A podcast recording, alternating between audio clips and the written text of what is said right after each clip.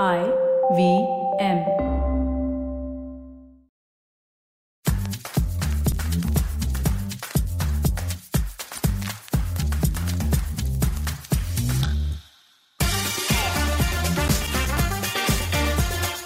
Welcome to Say No to Drama, and this one's going to be a slightly different episode. I'm usually talking about all the things that you should not be doing, that you need to stop doing immediately, and also throwing up those red flags, things that should make you run. Hi, I'm Chetna, your favorite positive action coach, and this is Say No to Drama. In today's episode, however, I'm going to be talking about green flags. Green flags at work signs that you should take into consideration before putting in your resignation or crying about how things are not good enough at your workplace. The first green flag is that you actually like your profile. No, I don't mean that you love your job and every single aspect of it. Please remember that even when you love something or somebody, you will not like certain things about that aspect of your life or that person. Okay? Loving does not mean perfection. So, do you like your profile? Not just your job. Your job is profile plus a zillion other things. So, your profile. Is it challenging enough for you? It, does it give you a sense of satisfaction? Does it make you feel that you are using your day well? And this is the path that you would like to walk forward on for a while. So if you love your profile or like your profile, that is a green flag. Green flag number two, do you get along with your manager? And by that, I don't mean that they are sugary sweet to you and that they are only always appreciating you. That also is not healthy. But do you have a manager who is willing to have constructive conversations with you, listens to you, corrects you, guides you, leads you like a leader should? If you have a manager like that, please stop complaining about the few times or even the many times that they may be telling you your faults. Are they really criticizing you? Or are they calling you out on stuff that you should be doing better? Or then, are they guiding you by correcting you appropriately? Do not go overreacting to a boss or a manager telling you that you were wrong. Because if you genuinely did something wrong, then you were wrong whether you like it or not, and whether you have the stomach to accept it or not. So get off the horse of entitlement and thicken up your skin a little bit. Green flag number three is that you get along with your colleagues. No, I don't mean your teammates, but also those that sit around you in your office. The same team doesn't always sit together. You often sit next to people from different teams. Do you get along with the people in your office? Do you have friends at work? And if you don't know what I mean, go listen to the previous episode because friends at work is a little different from just colleagues or peers. Do you have somebody who you can go and have a meal with, go on your coffee breaks with, and laugh with? Not just discuss work and rant and vent and gossip about office or give to office politics, but actually laugh about things that happen in your life. Show sides of your personality that are not directly tied to work.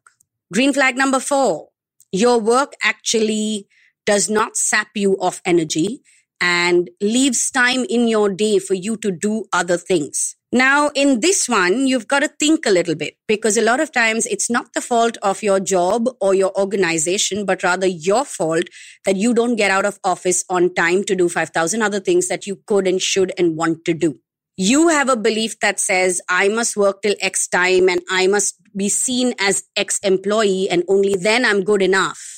You have built the belief that if you are not in office, your organization will shut down. That's on you. If your office gives you the permission to leave at six o'clock, maybe you leave by say seven, seven thirty. Sure. An hour here or there. But then do you plan your life after work to do things that give you joy and to focus on your personal life?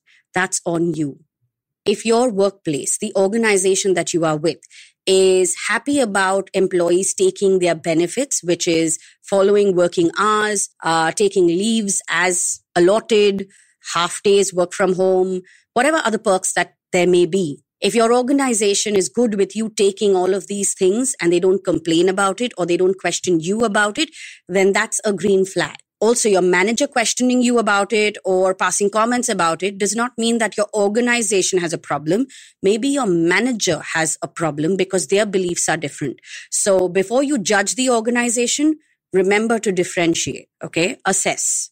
My last green flag would be if your HR is approachable in terms of receiving feedback as well as criticism um, that is aimed towards them or even your manager, which means that if you feel you are unfairly treated and you have somebody in the HR that you can go to, then this is a big green flag because in most organizations, people are scared to go to the HR because word would go to their manager and then their manager is going to make their life an even bigger hell. This is our general belief, but a lot of times this belief is mistaken, misaligned, misinformed, uh, misinterpreted. So if you have somebody in the HR team that you can go to and have a conversation with, if you are able to build that equation with the HR team, then that's a green flag. So if you go back to the beginning of this episode and you listen to all the green flags, you'll realize that it has nothing to do with how much you are getting paid or then what is your designation. It has a lot to do with the environment. What does office feel like? Are you happy to go into work? Sure, we all get lazy and we turn around and say, Oh, I have to wake up in the morning to get to office. That's fine. but once you do get to office, do you feel energized? Do you feel excited? Do you feel happy to see people at work, to talk to them, to work together, to do things, to be productive, to achieve things? If your job is not making you feel all of this, then you need to sit down and ask yourself, what exactly are you doing? Now, again, this does not mean that you need to quit your job or change your career or change your field, etc., etc., um, or even go on a sabbatical or I don't know, move to the Himalayas. Um, that's not what I'm saying but it does mean that you need to assess assess what are you working for maybe the money that you're getting and the role that you have is enough for now it's giving you the ability to do a bunch of other things in your life like take care of your family um, and also live a good life in many ways. Maybe it allows you to go on holidays. Maybe it allows you to shop. Maybe it allows you to save money to buy that house or even buy it outright. Who knows, right? We all work for different reasons. Is your current job fulfilling those reasons? If it isn't, and none of the green flags that I've mentioned are there, then you need to sit down and assess what exactly are you doing? Because 10 hours a day, Monday to Saturday, because a lot of our offices are six days and not five days, right?